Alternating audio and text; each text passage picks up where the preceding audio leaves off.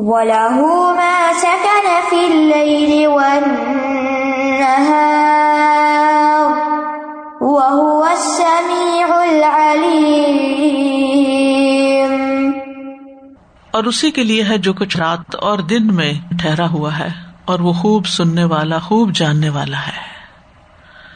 و لہو ماں سکنا سکنا کا مطلب ہوتا ہے حرکت کے بعد ٹھہر جانا، سکون۔ اسی طرح کسی جگہ رہائش اختیار کرنے کے لیے بھی یہ لفظ استعمال ہوتا ہے۔ سکونت کا لفظ آپ نے سنا ہوگا۔ جائے رہائش کو مسکن کہا جاتا ہے۔ اس کی جمع مساکن آتی ہے۔ سورت توبہ میں یہ لفظ استعمال ہوا۔ مساکن ترد نہا تو یہاں فرمایا و لہو ما سکن فل نہار کہ اسی کا ہے جو کوئی سکون پکڑتا ہے، جگہ پکڑتا ہے ٹہرتا ہے رات میں اور دن میں۔ سکون جو ہے وہ حرکت کی ضد ہے۔ یعنی رات اور دن میں جو بھی بس رہا ہے، ٹھہر رہا ہے۔ اور پھر ساکن وہ ہوگا نا جو متحرک ہوگا پہلے۔ تو خود بخود حرکت کے معنی بھی آ گئے یعنی ہر وہ چیز جو یا حرکت میں ہے یا سکون میں اللہ ہی کی ہے۔ یعنی دو ہی طرح کی چیزیں نا۔ یا وہ ٹھہری ہوئی ہے ایک جگہ یا وہ حرکت میں۔ تو وہ دونوں ہی اللہ کو بلونگ کرتی ہیں۔ زمین و آسمان کی تمام مخلوق اللہ ہی کی ہے۔ اسی کے ماتحت ہے، اسی کے قبضۂ قدرت میں ہے۔ سوال یہ پیدا ہوتا ہے کہ صرف سکانا کا لفظ کیوں استعمال ہوا؟ کیونکہ سکون اللہ کی نعمتوں میں سے ایک نعمت ہے۔ اللہ تعالیٰ نے اس کا ذکر کیا ہے۔ ورنہ تو دن اور رات جن جن چیزوں پر گزرتے ہیں، وہ دو طرح کی ہیں، یا وہ ٹھہری ہوئی ہے یا وہ حرکت میں، یا وہ اسٹیشنری ہے یا وہ موو کر رہی ہے تو ہر وہ چیز جس پہ سورج طلوع ہوتا ہے، یا پھر غروب ہو جاتا ہے۔ زمین کا کوئی حصہ، کوئی گھر، خود انسان ہر چیز یا ٹھہری ہوئی ہے یا سکون میں ہے۔ مطلب یہ ہے کہ زمان و مکان بھی اللہ کی ملکیت میں ہے۔ انسان کے کنٹرول میں نہیں ہے۔ ہر جگہ اللہ ہی کی بادشاہت ہے۔ اختیار اسی کا ہے۔ وہ سمیع العلیم۔ اور وہ سننے والا بھی ہے اور جاننے والا بھی ہے۔ یعنی ہر آواز کو سنتا ہے۔ سماج دو طرح کی ہوتی ہے۔ ایک ہوتی ہے دعا قبول کرنے کے معنوں میں اور ایک ہوتی ہے آواز سننے کے معنوں میں۔ یعنی وہ دعائیں بھی قبول کرتا ہے اور آوازیں بھی تمہاری ساری سنتا ہے۔ العلیم بہت علم والا ہے۔ وہ اپنی ساری کائنات، اپنی ساری تخلیق کے ایک ایک ذرے کے بارے میں جانتا ہے۔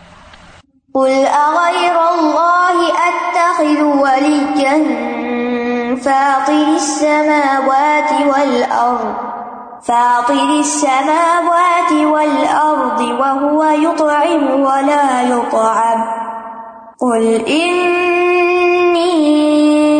أمرت أن أكون أول من أسلم ولا تكونن من المشركين۔ کہہ دیجیے کیا میں اللہ کے سوا کسی اور کو اپنا سرپرست بنا لوں؟ وہ اللہ جو آسمانوں اور زمین کا پیدا کرنے والا ہے اور وہی سب کو کھلاتا ہے اور وہ کھلایا نہیں جاتا۔ کہہ دیجیے بے شک مجھے حکم دیا گیا ہے کہ میں سب سے پہلا اسلام لانے والا ہو جاؤں اور یہ کہ آپ ہرگز مشرقین میں سے نہ ہوں۔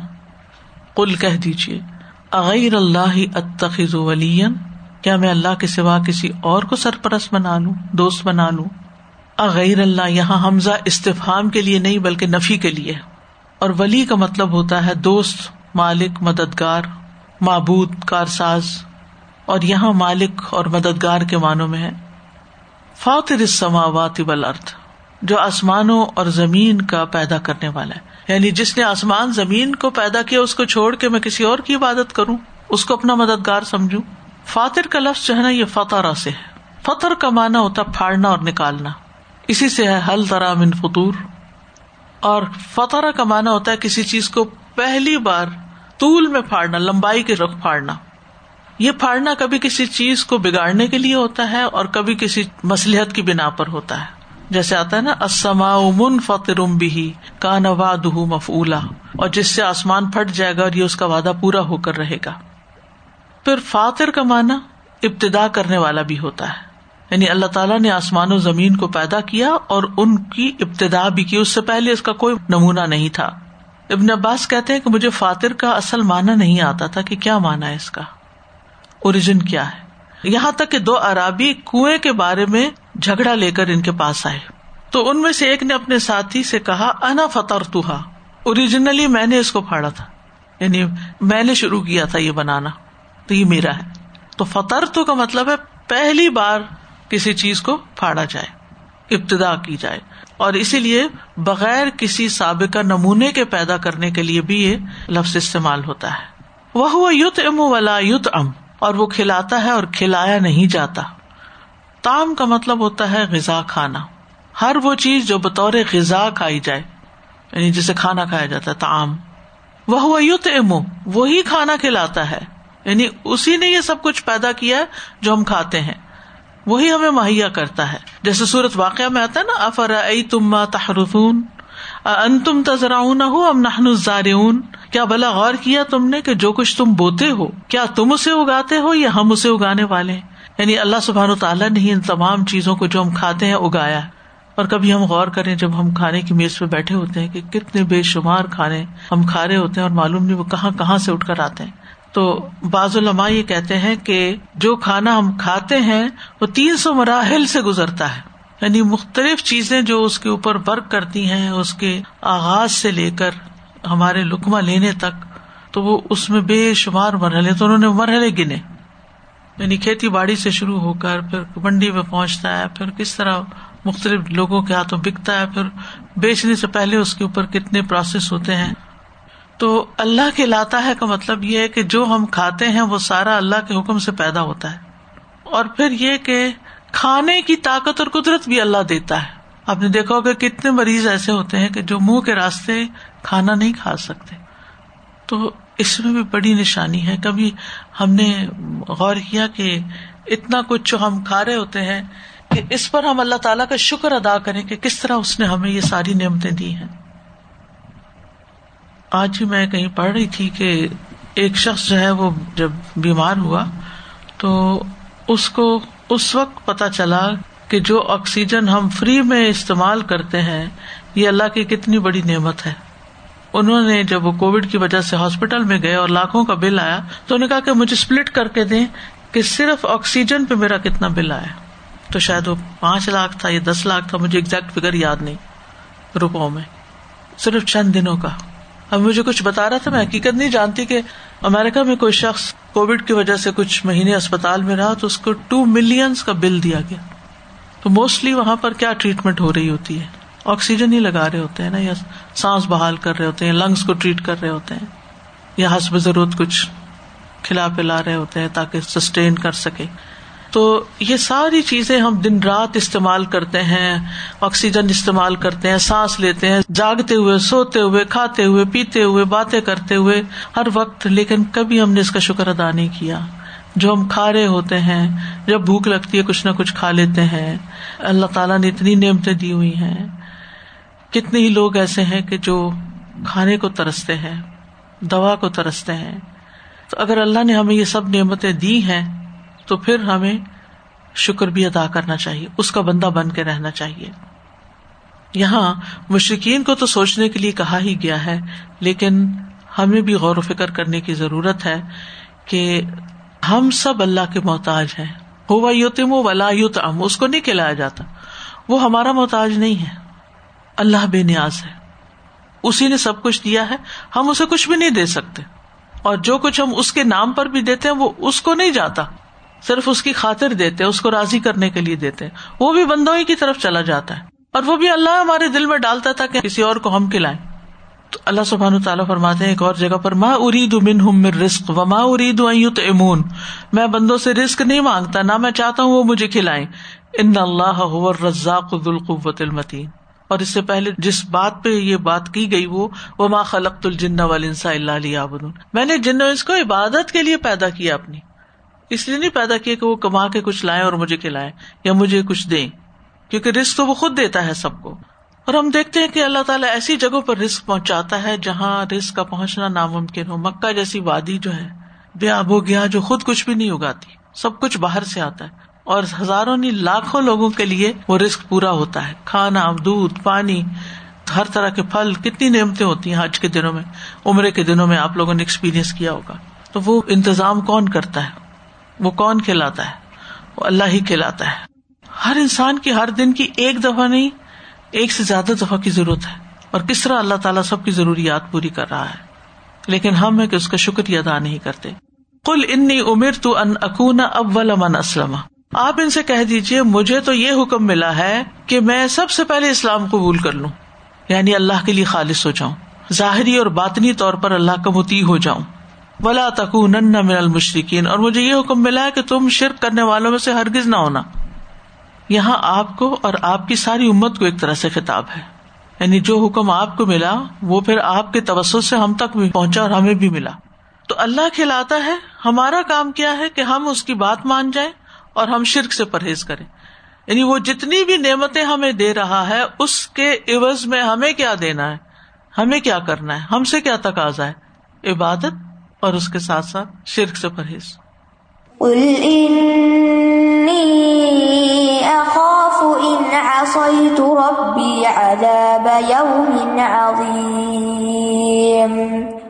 کہہ دیجیے اگر میں نے اپنے رب کی نافرمانی کی تو بے شک میں بڑے دن کے عذاب سے ڈرتا ہوں۔ اگر میں نے اپنے رب کی نافرمانی کی۔ نبی صلی اللہ علیہ وسلم سے خطاب ہے کہ آپ اپنی اگزامپل سے سمجھائیے ان کو۔ آپ کا رتبہ، آپ کا مقام اور اللہ تعالیٰ کا آپ کو چن لینا اپنے کام کے لیے، آپ کی شان بلند کی اللہ نے وہ رفان اللہ کا ذکر ساری چیزیں اپنی جگہ ہے لیکن آپ کو بھی کہا گیا کہ آپ بتائیے ان کو کہ اگر میں نے اپنے رب کی بات نہیں مانی، تو مجھے بھی ڈر لگتا ہے کہ کہیں میری پکڑ بھی نہ ہو جائے۔ امبیا سب سے زیادہ ڈرنے والے ہوتے ہیں۔ حالانکہ وہ سب سے زیادہ عبادت گزار ہوتے ہیں۔ تو اگر اللہ تعالیٰ ہمیں عبادت کی توفیق دے، تو ساتھ تقوا بھی ضروری ہے تاکہ ہم عبادت کے باوجود بھی اللہ سے ڈرتے رہیں اور کسی قسم کا غرور فخر نہ کریں۔ تو یہاں مشرقین کو سمجھانا مقصود ہے اور باقی سب کو بھی کہ تم لوگ جو اللہ کے ساتھ شریک بنا رہے ہو اور بتوں کی عبادت کی طرف لوگوں کو بلاتے ہو، تو نبی صلی اللہ علیہ وسلم سے فرمایا گیا کہ آپ ان کو واضح بتا دیجیے کلیئر کٹ بتا دیجیے کہ میں اللہ تعالیٰ کے حکم کے بغیر کسی اور طرف نہیں جا سکتا۔ وہ کہتے تھے نا، آپ کیا چاہتے ہیں ہم سے؟ جتنا مال و دولت چاہتے ہیں وہ آپ کو لا دیتے ہیں، جس سے شادی کرنا چاہتے ہیں وہ کروا دیتے ہیں۔ حکومت چاہتے ہیں تو ہم آپ کو اپنا سردار مان لیتے ہیں۔ بس آپ یہ کام نہ کریں کہ ہمارے بتوں کو برا بلا کہ تو ایسے میں پھر واضح طور پہ دوسرے کی ایکسپیکٹیشن کو ختم کر دینا چاہیے کہ نہیں، جو تم چاہتے ہو مجھ سے وہ نہیں ہو سکتا۔ مجھے تو وہی کرنا جو میرا رب مجھے حکم دے رہا ہے۔ اگر میں نے نہ کیا تو میری بھی پکڑ بچائے گی۔ یعنی ان تو ربی کا مطلب یہاں کیا ہے کہ اگر میں نے تمہاری دعوت پر، تمہارے کہنے پر، تمہارے بتوں کی عبادت کر لی یا ان کے لیے سافٹ کارنر میرا ہوا، تو پھر قیامت کے دن کے عذاب سے مجھے کوئی نہیں بچا سکتا۔ اسے بھی پتا چلتا ہے کہ امبیا علیہ السلام بھی اللہ کے عذاب سے ڈرتے ہیں۔ تو ہم جیسے لوگ بہت سے جرائم کے باوجود بھلا کیسے عذاب سے بے فکر ہو کر بیٹھ سکتے ہیں؟ جہنم کا عذاب جو ہے نا، وہ بدترین مقام ہے۔ یعنی یوم نظیم پہ جو عذاب ملے گا وہ جہنم ہی کا ہوگا۔ وہی سزا ہے، کوئی اور سزا تو وہاں نہیں ہے باہر۔ دو ہی جگہ ہیں، یا جنت ہے یا جہنم ہے۔ تو جہنم جو ہے اللہ کے نافرمانوں کے لیے بنی ہے اور بدترین مقام ہے۔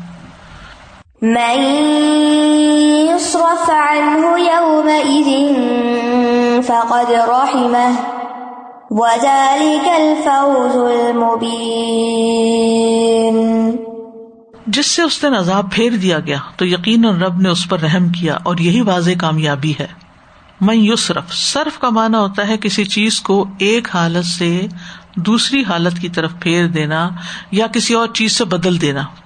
میں یو صرف ان ہوں یوم ازن یوم ازن سے مراد قیامت کا دن ہے۔ یعنی قیامت کے دن جس سے عذاب دور کر لیا جائے گا، وہ اللہ کی رحمت میں ہوگا۔ وزال الفوز العظیم اور یہ سب سے بڑی کامیابی ہے۔ سر عمران میں بھی آتا ہے، فمن ان و ادخل الجنتا فقد فاز۔ ومل حیات دنیا اللہ متا الغرور۔ پھر جو شخص آگ سے دور کر دیا گیا اور جنت میں داخل کر دیا گیا، تو یقیناً وہ کامیاب ہو گیا اور دنیا کی زندگی تو دھوکے کے سامان کے سوا کچھ بھی نہیں ہے۔ اور یہاں پہ یہ جو بات کی گئی نا کہ جس کو جہنم سے بچا لیا گیا اس دن، اس پہ اللہ نے رحمت کی، تو رحمت کر کے کہاں جائے گا وہ بندہ؟ جنت میں۔ تو جنت کو اللہ تعالیٰ نے اپنی رحمت فرمایا ہے۔ وزال الفوز المبین اور یہ بہت عظیم الشان کامیابی ہے، بہت واضح کامیابی ہے۔ اس کے کامیابی ہونے میں کوئی شک ہی نہیں۔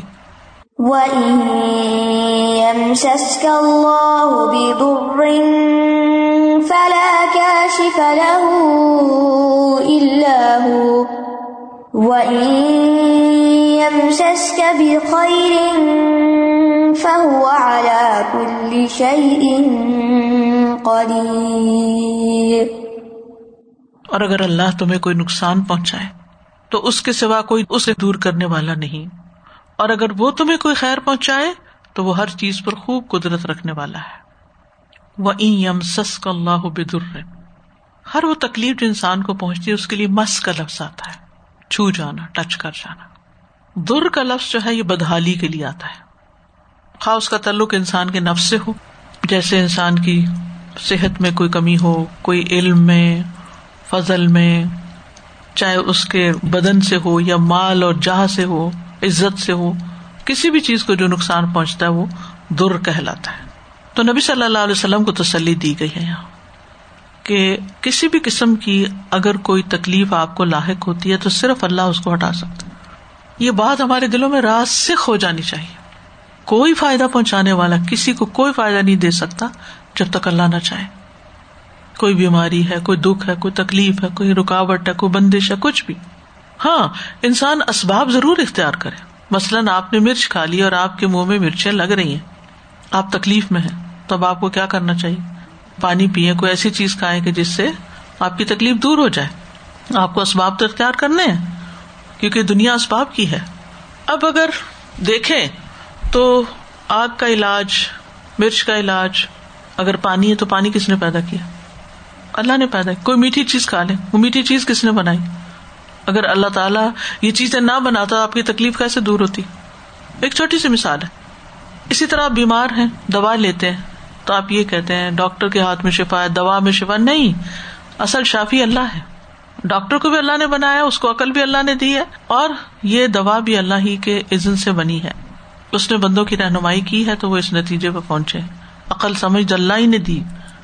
تو حقیقت میں تکلیفیں دور کرنے والا صرف اللہ ہے۔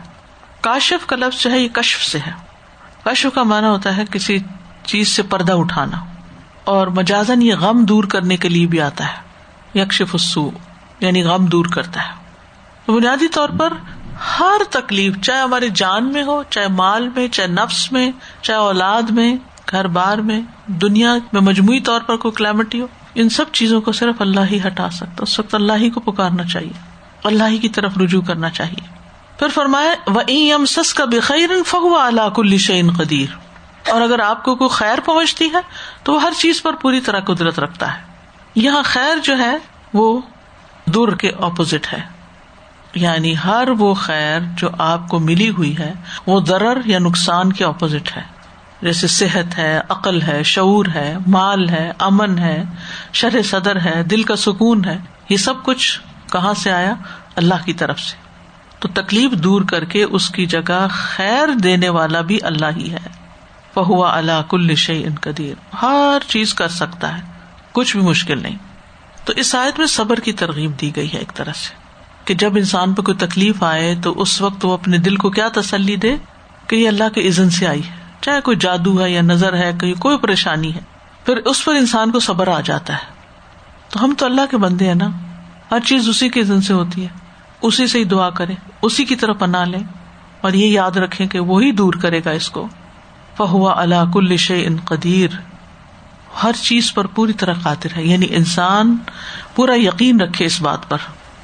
یعنی جب یہ یاد رہتا ہے نا کہ ہر چیز پہ اللہ قادر ہے، تو مایوسی ختم ہو جاتی ہے۔ اور کتنی دفعہ ایسے ہوتا ہے کہ لوگ بڑی بڑی بیماریوں سے نکل آتے ہیں مجھے ہو جاتے ہیں، بڑے بڑے ڈیٹس میں سے نکل آتے ہیں، بڑی بڑی تکلیفوں سے نکل آتے ہیں۔ ان کو یقین ہی نہیں آتا کہ یہ ہماری تکلیف دور ہوگی اور کبھی تھی بھی۔ بھول بھی جاتی ہیں پھر وہ تکلیفیں۔ اسی طرح کچھ لوگوں کے حالات کتنے خراب ہوتے ہیں۔ لیکن اللہ تعالیٰ یکا یا کوئی ایسا بندوبست کر دیتا ہے کہ بھول جاتے ہیں کہ ان کے حالات کبھی خراب بھی تھے۔ بعض لوگوں کو اولاد اللہ تعالیٰ بہت بڑھاپے میں جا کے دیتا ہے۔ تو یہ سب اللہ ہی کا کرنا ہے۔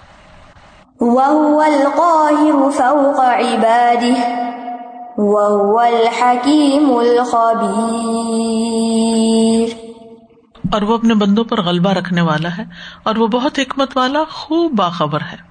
قہر کا مانا ہوتا ہے کسی پر غلبہ پا کر اسے ذلیل کرنا اور الگ الگ معنوں میں بھی استعمال ہوا۔ غلبہ کے لیے الگ اور تزلیل کے لیے الگ۔ اقہرا کا مانا ہوتا ہے کسی پر ایسے شخص کو مسلط کرنا جو اسے ذلیل کر دے۔ القاہر و فوق عبادی، قاہر سے مراد ایسا غلبہ جس میں اقتدار بھی ہو۔ یعنی ایسا غالب آنے والا کہ جس کے پاس واقعی مکمل اس کا اقتدار ہو، کنٹرول ہو۔ فوق عبادی ہی، اپنے بندوں کے اوپر۔ یعنی اللہ کا مرتبہ بھی بلند ہے اور ویسے بھی اللہ تعالیٰ بلند ہے بندوں سے۔ تو بلندی سے مراد مرتبے کی بلندی بھی ہے اور جگہ کی بلندی بھی۔ اور بندہ جو ہے وہ کافر اور مومن دونوں ہو سکتے ہیں، کیونکہ اللہ سب کا رب ہے۔ سب اسی کے بندے ہیں، اسی نے بھیجے، اسی نے پیدا کیے، اسی نے نعمتیں دیے اسی کا دیا ہوا کھا پی رہے ہیں۔ تو ساری مخلوقات سب کی سب اللہ کے سامنے دلیل اور عاجز ہیں اور اس کی عبادت میں لگی ہوئی ہیں۔ سورت مریم میں آتا ہے، ان کل من سماوات ابل اردی اللہ رحمان ابدا آسمانوں اور زمین میں جو کوئی بھی ہے، وہ رحمان کے پاس بندہ بن کے آنے والا ہے۔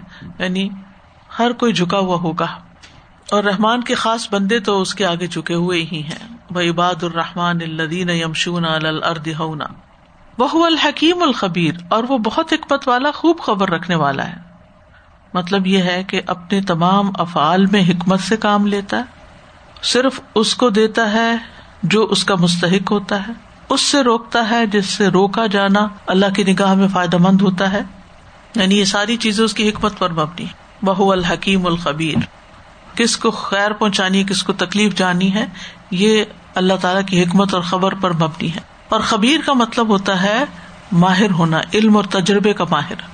اہل علم کہتے ہیں خبرا باطنی چیزوں کے حقائق کا علم ہوتا ہے۔ یعنی جو اندر دل کے ہمارے چھپی ہوئی ہے نا، ان کی بھی خبریں رکھتا ہے اللہ تعالیٰ۔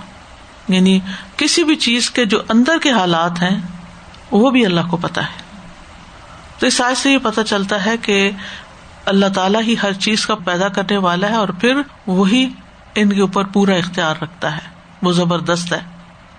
نافرمان لوگ کتنے بھی طاقتور ہوں، اللہ کے کہر سے نہیں بچ سکتے۔ اور ہم دیکھتے ہیں کہ کس طرح جو لوگ ایمان نہیں لائے تھے، پھر جنگ بدر میں ان کا حال کیا ہوا؟ اللہ کا کلمہ بلند ہوا اور اللہ کے نبی غالب آئے اور وہ دنیا میں ہی رسوا ہوئے۔ اور یہ جو اللہ سبحان تعالیٰ کی صفت ہے، قہر، اس کے بارے میں ایک حدیث بھی آتی ہے کہ آپ صلی اللہ علیہ وسلم جب رات کو بھوک کی شدت کی وجہ سے کروٹیں بدلتے تو یہ دعا پڑا کرتے تھے، لا الہ الا اللہ الواحد القہار۔ رب السماوات والارض وما بینہما العزیز الغفار۔ نہیں کوئی معبود برحق مگر اللہ جو اکیلا اور زبردست ہے۔ آسمانوں، زمین اور ان دونوں کے درمیان ہر چیز کا رب ہے اور وہ غالب ہے، بہت بخشنے والا ہے۔ یعنی ہر چیز اس کے اختیار میں ہے۔ وہی اصل مالک ہے۔ باقی تو ہر چیز کو فنا ہے۔ وآخر داوانا عن الحمد للہ رب العالمین. سبحانک اللہم و بحمدک، اشہد اللہ الہ الا انت، استغفرک و اتوب الیک. السلام علیکم و رحمۃ اللہ وبرکاتہ.